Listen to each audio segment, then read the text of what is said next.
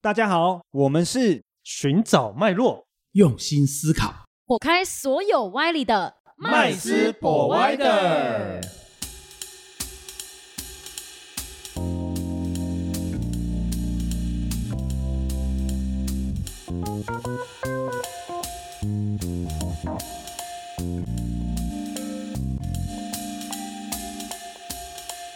Hello，大家好，欢迎回到麦斯 Provider，我是麦斯我是 Rich，我是 Vanessa。啊、今天我们来聊一下那个乌俄战争哦。乌俄战争它大概是二零二二年的二月二十四号哦就开始了哦。那当然讲到战争这件事情呢，其实嗯，我们是和平主义者嘛，所以其实呃，当然不免会有点悲伤啊哈。哦，那当然最近的新闻都充斥着战争的讯息啊哈。但是感觉离我们很遥远，但其实它在我们现实生活中，其实跟我们的呃这个生活是息息相关的嗯哦。没错。是对，那我们当然呢，这个频道哈、我们秉持的就是呃，我们要讲一些有关跟投资理财哈、或者是跟生活有关的东西哦。那当然，这一次的战争对我们的生活其实影响是蛮大的。嗯哦，那我蛮希望借着这个机会，跟我们的听听听众朋友哦，一起来探讨分享哦。其实也是百年难得一遇啊。为什么这么说呢？因为很多的听众应该跟我们一样，都是可能四十岁、三十岁，甚至二十岁，从来没经历过第一次世界大战、啊，第二次世界大战。那虽然这一次的战争。不是第三次世界大战，但是其实也很久没有这种实际的战争，而且是在欧洲的大陆上面哦。那如果我们把这一次的这个战争当成一个事件，我们来探讨哦，那说不定呃，在投资理财上面哦，说不定也是一个财富重分配的机会点哦。那所以我们今天来探讨一下，就是这个事件对于呃每一个生活哦，就是生活里面的这些小老百姓们有什么差别，有什么影响啊？我想请问你一个问题哈，那你知不知道当时的呃俄罗斯它是以什么理由去发动这一次的战争啊？哦，在二月二十四号之前，其实这个俄罗斯跟乌克兰之间的冲突哦，已经其一直实都一直有都有。嗯，嗯哦，那我相信就是有在呃网络上面爬文的哈、大概大家都知道，其实他们这个呃民族上的这种冲突啊，一直都不没民有族民上的族冲上突 的对民冲族听突起来上都上好耳熟，对对对，一直都没有减少过哦。那当然，这一次他们比较明显的一个理由是因为呃乌克兰打算加入北约嘛，哦，那其实我们回顾一下这个，稍微回顾一下欧洲的历史、啊，然后就是呃，北约这个组织哦，其实基本上已经快要把乌克兰周边的所有国家都收编完毕了啦。嗯哦，那如果我们把这个乌克兰当成这个用北约的这个角度来看的话，其实基本上哦，乌克兰应该是它的最后一个呃门户了。是我想问一下，那为什么这么坚持的要加入北约这样子的一个组织？它是像欧盟啊那种国际性的组织吗？还是对他们到底有什么好处？北大西洋公约组织，是不是没错，可能到底在有什么好处？在军事啊、国防啊，或者是经济上面，其实都会有一些好处嘛。这个就像联盟一样哦的，概念，拉盟、拉同盟对就对，了拉同盟概念呢、啊经济跟军事上都有吧？对，都会有好处。嗯哦，那那对于俄罗斯来讲啊，哦，那他当然会觉得说，嗯、啊，我的我旁边的这些触鼻 gay 啊、邻居啊，都被你们 这个资本拉主同义盟对了资本资本主义的国家。都拉走了哦，尤其北约很容易就让人家联想到，它其实跟美国是有很就一很大伙的人挂啊钩嘛，对 所以他就觉得哇，都被你们挖光光了，那这样我不是等于脱脱光光的概念吗？哦，所以怕对被他而孤言立的，对，所以对他而言，可能这个是非罪，呃，这个是非罪之战呢、就是说他不得不打啦，嗯哦，不得不。打，因为他如果不打的话，真的就是把门打开给人家，呃，让等人家进对来等人家进来了，哦， 这所听起来以也很耳熟哎。所以其实这个 是俄罗斯他的立场，哦，我们讲他的哦立场。嗯，哦，不过我们这些旁观者啊，哈、哦，不论他们真正的打的原因到底是什么，但是我相信哦，一定都是国家跟国家之间的利益问题啦。对是哦，那当然，其实好像其他国家跟他没关系，说不定他们是旁边敲边鼓的。而且我哦嗯觉得都是会有影响到，因为毕竟这两个国家占很多东西，占全球的不管是能源也好啦，农业也好，都是一个很重要的位置。是嗯，对啊。哦，那像那个俄罗斯哦，就是光输出天然气给欧洲国家对。哦，每天都要收这个八亿欧元啊，对啊，啊德国好像不太敢得罪他。对，啊，你看德国哦，到现在都不敢表态，原因是什么？因为现在百分之七八十以上的天然气都还是透过俄俄罗斯输送的。嗯哦，所以其实利益挂钩哈、哦，会导致这些一环呃扣一环对，一环扣一环的。嗯，哦，那我们讲到这，我们应该来思考的是说，我我最想提的就是怎么发呃财？不 对，呃对，怎么哎发这财怎么是一感觉回是事发人家啊灾难怎财么的样感可以觉。财富重分配 哦，啊？好，我我们这样们频讲道比较这么好有听深。度哈， 啊，对对对，所以其实投资跟避险这件事情，我觉得在战争这个过程中，哦我们因为百年难得一遇嘛，哦，那到有没有底现在机会是避险比较重要呢，还是投资比较重要呢？哦，这个我倒我倒想请教瑞奇。我我觉得是这样啦，嗯，看你现在的情况喽。如果你已经有大批的资产，已经有做投资的话，那嗯应该是以避险为主。哦，就是哦我已经、已经有了呃、在投过资去下已去经了投了很多钱那的，讨论税了，对啊，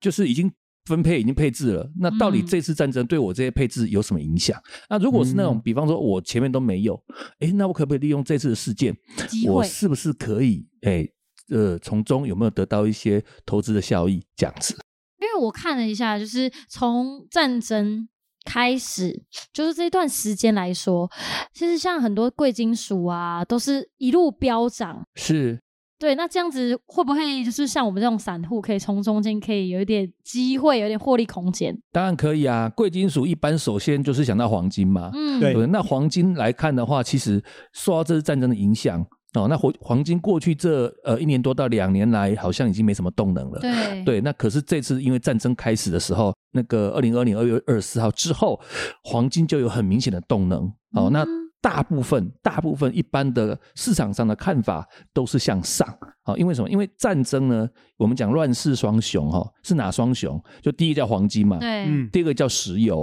哦，嗯能源类跟贵金属类。这两大类呢，都是所谓的呃乱世双雄。那当然还有这几年最新兴的叫加密货币，哦，对，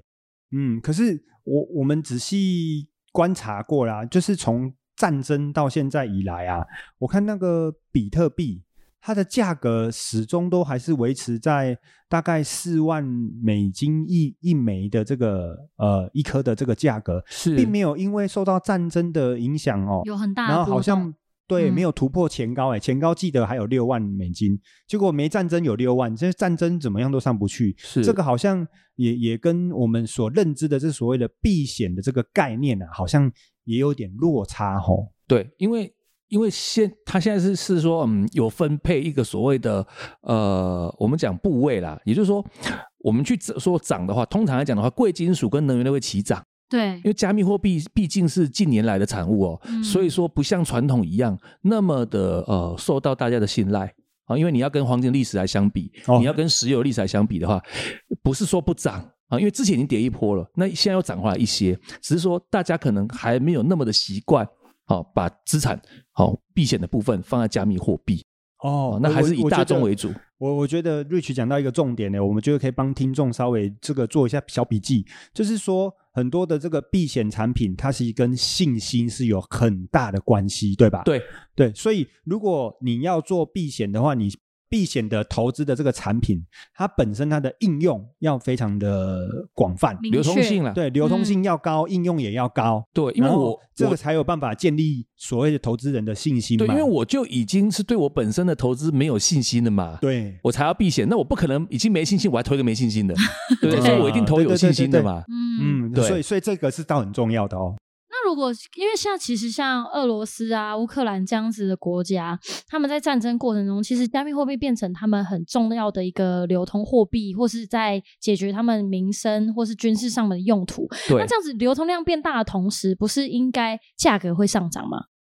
理论上是这样没有错啊。但是因为事实上，它的受众就是说乌克兰的这些人民哦，他们呃的量需求的量哈、并没有并没有到一个很很疯狂的程度嗯哼哦，因为毕竟还有美元嘛，是毕竟还有欧元嘛，哦，所以说会瓜分掉加密货币的市场。可是它有个好处就是说，呃，加密货币是到一个国家基本上已经没有所谓的银行金融系统，对的时候才会放大交易量。比方说，像有好几个国家，嗯，已经宣布比特币可以成为它的法定货币了啊。比方说像什么呃萨尔瓦多，好、像像这种国家，那它就是说本身本来就通货膨胀了，好、那货币系统也混乱，然后大家已经不信任了，那就是怎么样？就是干脆啦，我就直接哦立个用一个法，去中心化对的，我就直接说，那不然我可以把加密货币纳入就是法币的系统，甚至把美元纳入法币的系统。哦，那这样子的话，呃，暂时没有自己国家发行的货币也没有关系，因为反正你现在发了，大家都不信任嘛，对那不如你就直接靠行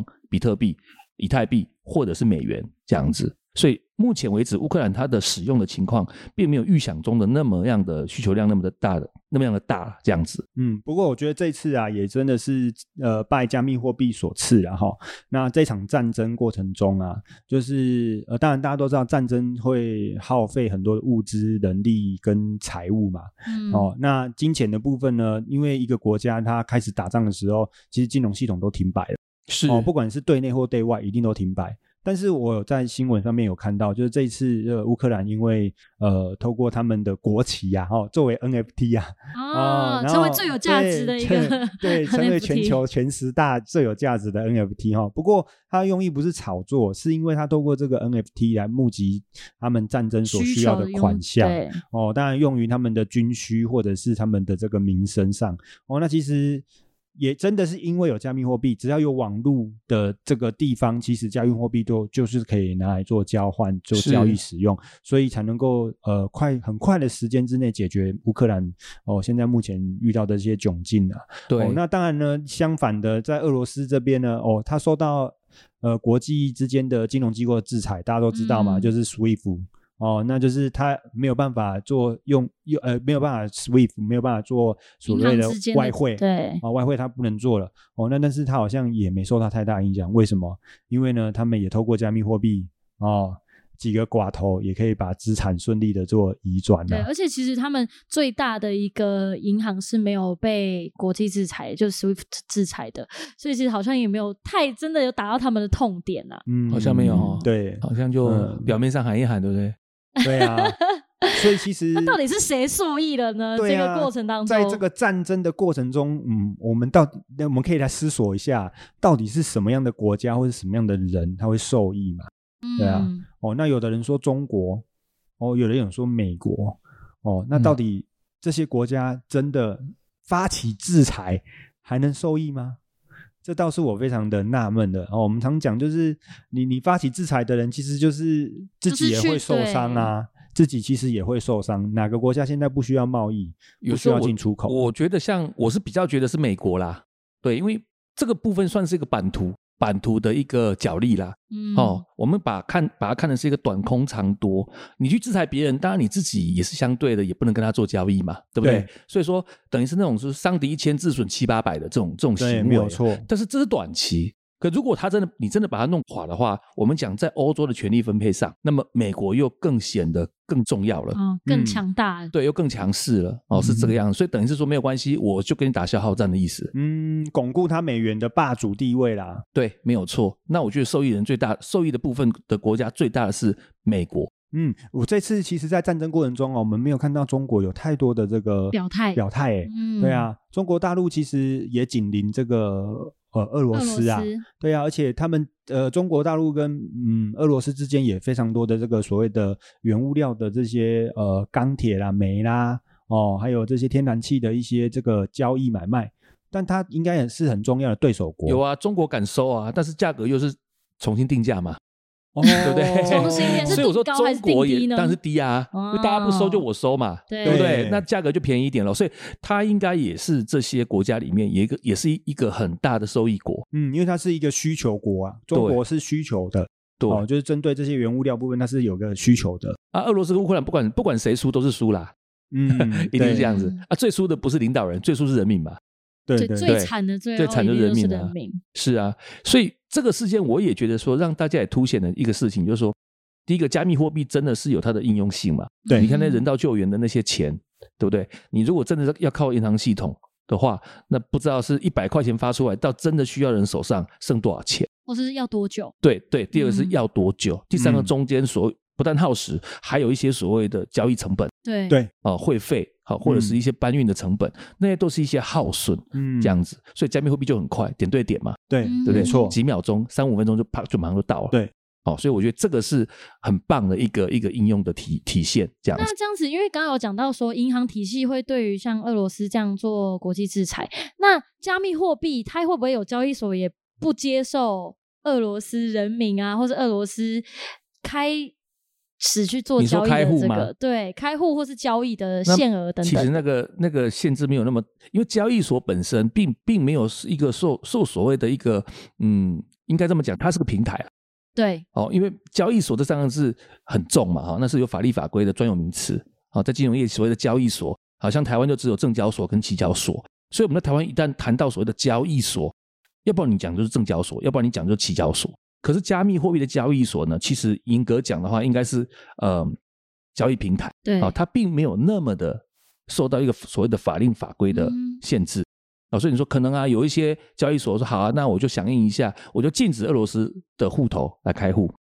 那事实上有更多的是无所谓，因为反正交易所那么多，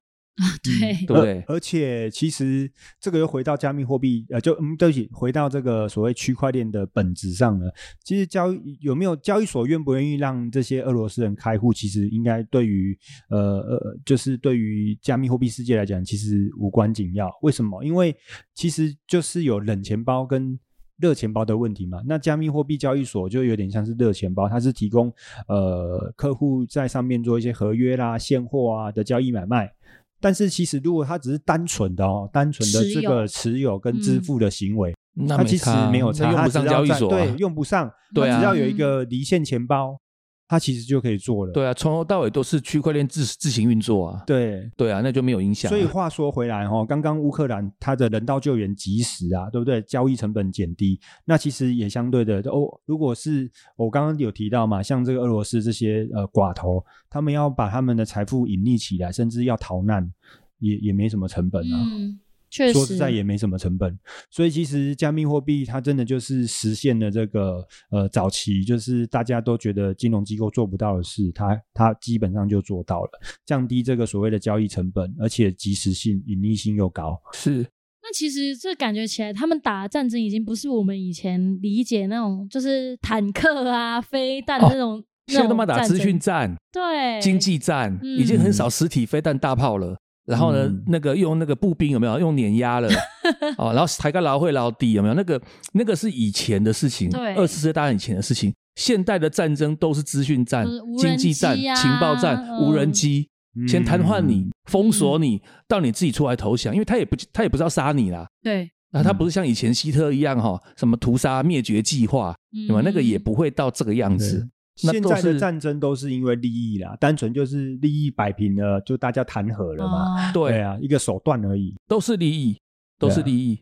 那如果我们真的遇到了战争的时候，我们都应该要怎么处理我们的资产啊？我们就分为以下三种状况跟大家分享一下好了。如果今天你是一个工厂的老板，你要怎么做呢？哦，如果我们是这个，不要说工厂老板啊，反正就是自己是有这事个业创业的对哈、自己有有事事业业的人啊，哦，那其实我会觉得说在，呃遇到战争这种极端的情况之下哈、所以呢，那个公司停摆这是应该哦那很有这可很能的，对你免们不当然也了也有可能要看你的产业是什么啦，但是我我觉得台湾这个国家是靠国际贸易的啦。对，哦，或所以制其实造业啊、嗯，等等，基本上很容易就因为战争就全面停摆了。嗯是对啊，那所以其实以这种情况下来，我觉得啦，如果我是工厂的老板，我一定一定会是先把所有呃每个月会支出的这个部分，呃，会影响到支出的部分全部都先停止。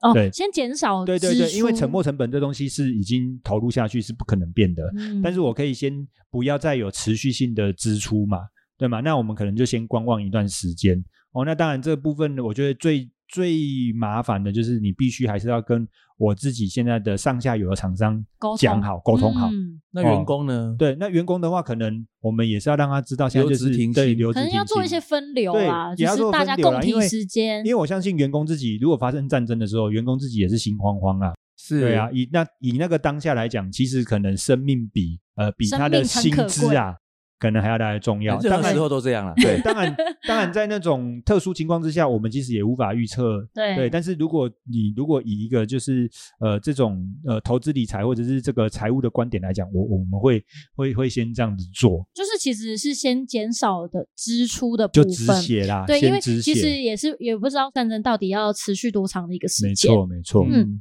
那第二个角色，如果是这个时候我报了在高点的时候买了台积电的股票，那我应该要怎么办？哦，这个部分哈、第一时间一定是不计价的，先全部抛售，是不是变回台币？那我觉嗯得可以跟听众分享一个很重要的观念，因为其实台湾有一些所谓的外商银行，因是为大家可能比较习惯打交道的银行都是比较呃我们台台湾湾本本土土的的，嗯什么中国信托啦，哦、什玉么山台银新啦，行对，但是呢，其实台湾有四大外商啊，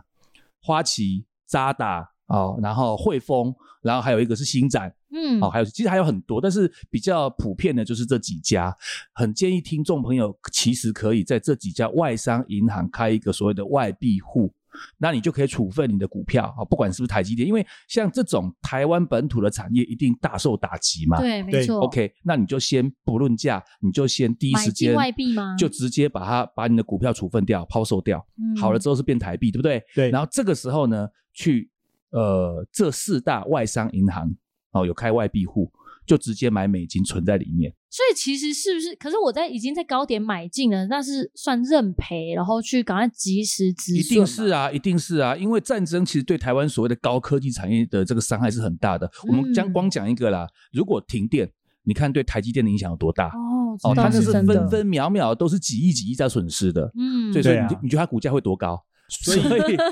所以它有可能需要很长时间复原。那对你损伤恢的复期部分，你拖越久，可能损你的资金的损失会越大。对，所以及早先在外商银行，你选一个距你最方便的，好渣打也好，哦，那个呃，这个汇丰也好，花旗也好，嗯你就先开好，不用存钱没关系。但这些外商银行要开外币户，其实也要有一个门槛呐、哦，啊应该但是各有家不一存定一些基本的金额，可以啊，你就先存一些简单的，比方说美元嘛，美元算是避险货币嘛，哦，日币也是哦，所以说你可以预先先开好，先不用存，然后等到真的遇到一些不可抗，比如战争来临的时候，那你就处分掉你的股票，然后全部换成美元，然后存在你预先开好的外商银行户头里面。哦，就是透过这样国与国之间的那对个，，因为如果台湾的银行体系被消灭的话，由台币变成废纸的话，嗯，那些外商银行是会认的，因为它是国际性的。哦，银所以行先转换成国外资产，啊对，因为通常遇到比较严重的战争，外汇管制是必然的，嗯，对没，这是错很重要的。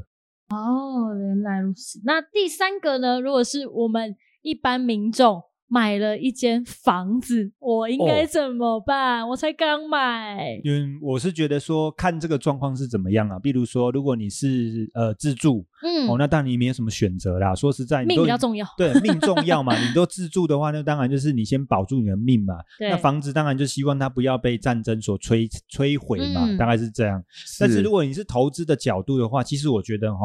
嗯，我比较不会建议像刚刚就是 Rich 这样子的说，就是赶快急着把抛售，对，把房地产这样的资产抛售，因为呢，其实公司被摧毁之后，它要重新再来，可能需要很长的时时间，间嗯而且它是牵扯到很多上下游，比如说高科技产业更是，而且它的设备这么贵，建制建厂都需要花很长的时间。好，那但是房地产呢，我反而会用另外一个思维去想，为什么要打仗？打仗就是为了抢资源嘛。对，是掠对夺资土源，地这个嗯资源，并不会因为你今天呃打仗完之后，它没价值，不会的。哦所以呢，其实我反而会觉得，如果你是投资客，你手上刚好真的有一些房地产的物件，在战争的过程中，你可能也不要太担心害怕。为什么？因为我相信金融体系会受到很大的打击。对对，那所以呢，贷款也好，或者是所谓的这个缴缴缴缴款给银行的这些压力一定会存在，但是重点是因为金融体系也可能随之要崩解了。对，所以呢，其实它是一个混很混乱的大乱大乱斗的一个这个阶段，所以我反而会建议，就是投资人呢能够哦先不要慌张啊。哦，也不要急着去抛售，我也相信抛售抛售不掉啦，因因为打嗯仗期间也不会有人要接手啊。对，反而会便宜的国外，假设国外的人来买这个房地产，搞不好你是便宜了他，对，所以我真倒的觉得说可以呃先持有这个物件，边走边看。对，但是嗯如果你是自住的话，啊那真的真的就是小命重要了 哈，那其他的就对对对对哈对没关系了。所以我觉得哈，讲来讲去就是战争很可怕，也而希且望随不时要有发可能生会啊发生。对，也希望嗯不要发生。然后，那就今天的节目呢，最主要就是跟各位讲说，战争来哦，到底是要做避险还是投资哈、哦？其实就看当下啦哈、哦。假设你的资产已经配置了一部分了，在在很多的呃投资上面，那就是尽量做避险啊。对，是那如果哎你啥资产都没有，哎恭喜你啊哦翻身的机会可两能手一摊，对，两手一摊，准备什么都没有啊冲刺，对你就可以两手一摊，准备冲刺了哈。对，就是像我们 Vanessa 这种二十几岁小朋友，就不用考虑了哈。这个趁便宜，什么东西便宜，通通可以买了、比特币买一买啊啦，对对对对对对对，啊，所以这个是不一样的立场了哦。是那嗯那当然，呃，